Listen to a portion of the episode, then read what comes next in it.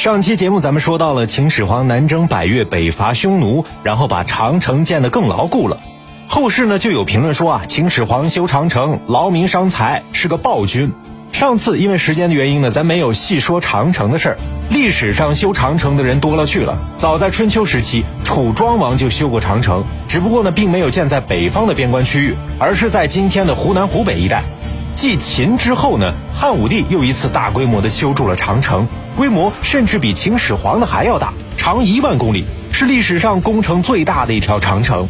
后来魏晋南北朝时期又重修了长城，隋朝建立之后又修了，明朝时期还修过呢，总长是六千五百公里。咱们今天看到的长城啊，并非是秦始皇时期的长城，而是明朝时候建成的。既然大家都修过长城，凭什么要因为这个骂秦始皇是个暴君呢？而且呢，在中国几千年来的历史上，一直在和当时的北方民族战争不断，各朝各代都在修建长城，目的就是为了抵抗当时北方民族的入侵。秦哥也是为了中华民族的安定才修的长城，凭什么要被骂成暴君呀？怪我了，怪我了，我说什么了吗？这么多年我说什么了吗？又有人说了，秦始皇，那你不还焚书坑儒了吗？是啊。朕是烧了一些书，但绝对没有坑儒啊！你们不信可以问问司马迁，他的《史记》里面也没有记载坑儒这件事儿啊。我是司马迁，我对灯儿发誓，秦始皇绝对没有坑儒。那么说到这儿呢，欢迎大家来买我的书《史记》。这本书啊，是中国历史上第一部纪传体的通史，被列为二十四史之首。记载了上至上古传说当中的黄帝时代，下至汉武帝太初四年间，一共三千多年。这位同行，你是不是走错房间了呀？出去！好，咱们接下来呢，好好说一下这件事儿啊。首先，焚书坑儒是两个并列的事件，而不是一个事情。我们先说说这个焚书。今天这场呢，还是有李斯的戏份。关于焚书的这事儿，要怪李斯，更要怪另外一个人，他叫淳于越。当时皇帝身边呢有两拨人，一波是法家，一波是儒家。但是大家都知道啊，秦始皇是为法家举灯牌的，那么儒家的同学们就得玩命抱大腿了。事情呢就发生在了秦始皇平定了南越之后，当时啊非常的高兴，大宴群臣。一个叫做周清晨的媚臣就开始给秦始皇啊歌功颂德了。说的秦始皇是心花怒放，就在大家其乐融融的时候，一个叫淳于越的俘虏强行的怒刷存在感，站出来就批判时政了，说：“哎，皇上，您这样可不行啊，您得把地儿都分给儿子们呢。天下哪有皇帝的儿子没有封地的呀？你看看这西周、东周，就是把地分给了他们，才有那么长的寿命呢。你看看你，你这样做啊，撑不了多久的。”这个淳于越肯定是情商不高，现在的 boss 已经是嬴政了，你说的这个东周西周已经被老子打败了，换领导了。领导一般上来之后啊，都会做一系列的改革，这个时候你搬出老领导来教育新的领导，你呀，这就是在嫌你的坟头草不够高。作为政治家的秦始皇和李斯，更能够看到国家政策上的利弊而进行改革和调整，而不是一味的因袭。再说了。秦朝通行的郡县制实施以来啊，并没有多大的纰漏和问题，也是历史进步的一种国家策略。历史也证明了郡县制比分封制要先进。对于淳于越这种俘虏来说，只知道逞口舌之快，卖弄以前的那些个东西，而对于治国之策，根本就是一点儿都不懂。你以为自己长得好看啊？他说，已经实施的国政不符合商周的治国之道，这就是典型的儒家崇古思想。直接就对郡县制提出了质疑，这一下就惹烦了秦始皇和李斯。听到这些呀，再看到淳于越一脸自信、略带蔑视众人，以为自己这回赢了的样子，李斯忍无可忍了。对于这种只知读书不通世事的迂腐儒生，李斯的小暴脾气啊，早就饥渴难耐了，来吧，立马就炸了。我。你脑袋是不是有坑啊？每天就知道死读书，一天到晚唧唧歪歪的不干正事你还有没有点创新意识了？没看见我这忙着呢吗？说什么？来人呐，把他拖下去！把人七零八落骂了一通，转过身来，李斯就建议皇帝把那些禁锢思想的，包括以前各国的史书呢，全部都烧掉，免得大家三观不正。如此才造成了中国许许多多经典典籍付之一炬。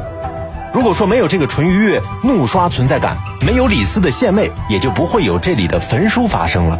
但是这个时候的焚书啊，只是烧掉了民间的那些个书，在秦国的国家图书馆里头，这些图书的副本啊还是有的。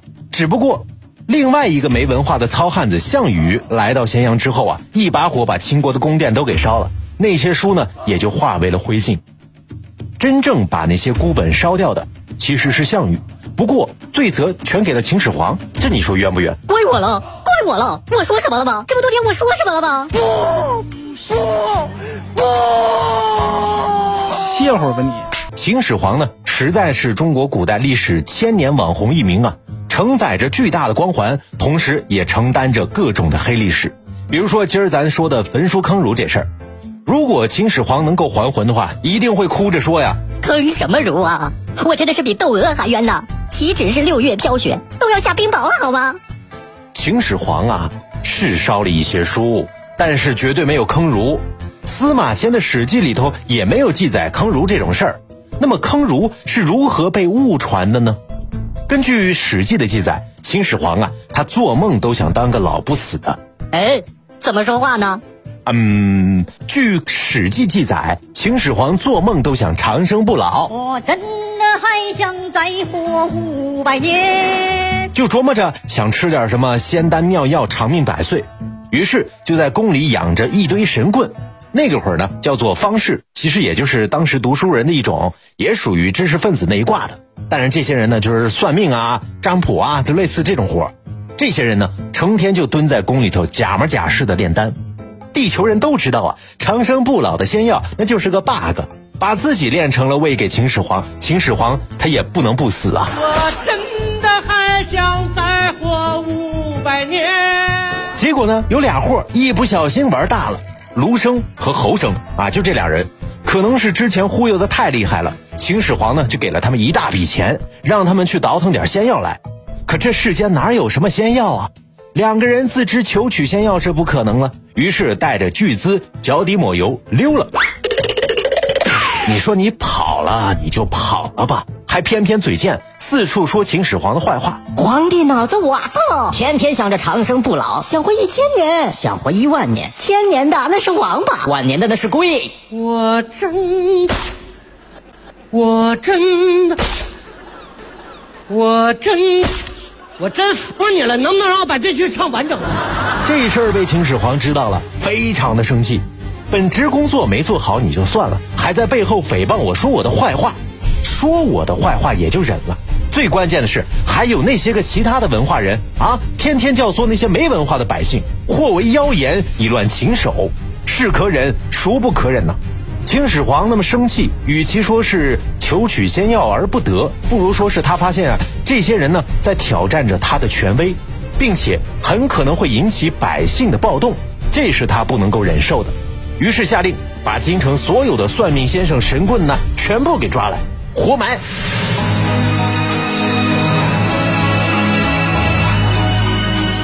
到了汉朝的时候，儒家的门生在写书的时候啊，写着写着就把烧书和活埋术士这两个事儿写在一块了，后来渐渐就变成了焚书坑儒的说法。我真不是你想象当中那种人。所以注意啊，焚书坑儒这里面，儒指的是一些读书人，特别是那些妄议朝廷、妖言惑众的人们，并不是儒家的人。对了，上期呢咱们说了一个词儿叫做腐儒，我觉得有必要解释一下这个词儿，要不然呢就会有人以为啊我在贬低儒家。真正的儒家啊，应该是那种追求大义、不为小节所困，虽然说是学富五车，但是又不矫情，胸怀的是天下啊，这种叫做大儒。中华文明是仰仗着这些大儒的聪明才智和杰出的贡献，才得以发扬光大，并且传承下去。给大爷跪了。而咱们上期提到的那个，呃，淳于越啊，这种腐儒呢，是那种打着儒家旗号，拘泥于儒节，维护等级尊卑，好学而无术，自以为是，盘算的尽是私利的那种人。这种腐儒呢，就是书呆子和伪君子的混搭版本，所以这种人呢，值得唾弃。呸！接下来，我们继续来给秦始皇洗白。我们呢，往往会给人贴上一个标签儿，比如说四川人爱吃辣呀，天蝎座腹黑男呐，那个是个双鱼座乖乖女，处女座的人吹毛求疵。但是啊，这些个刻板的标签，往往都有以偏概全的成分。再比如，秦始皇有个标签，暴君。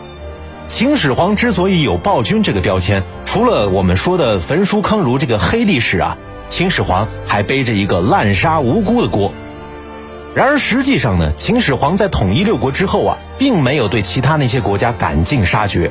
应该说，他对待其他的六国还是很不错的。首先，他把六国的国君呢接到了秦朝的皇宫来，好吃好喝的带着。后来还允许他们参加议论朝政。想想看，这能是暴君的做法吗？跪着啊！另外，各位还记得荆轲刺秦的故事吧？荆轲刺杀秦王失败之后啊，秦始皇并没有因此拿燕国人开罪。秦国在攻打燕国的时候，只针对燕国的政治集团，对于老百姓则是施以怀柔的政策。要不然秦国呀，也不可能这么快打下天下的。试想一下，如果嬴政是位暴君，被行刺这种奇耻大辱，恐怕屠城一举都在所难免了吧？秦始皇在统一中国之后，对于天下的老百姓是一视同仁，人人平等。这一举动啊，在后世很多贤明的皇帝都不曾做到啊。那为什么秦始皇有这么多黑历史呢？因为这是写史的司马迁一手写出来的。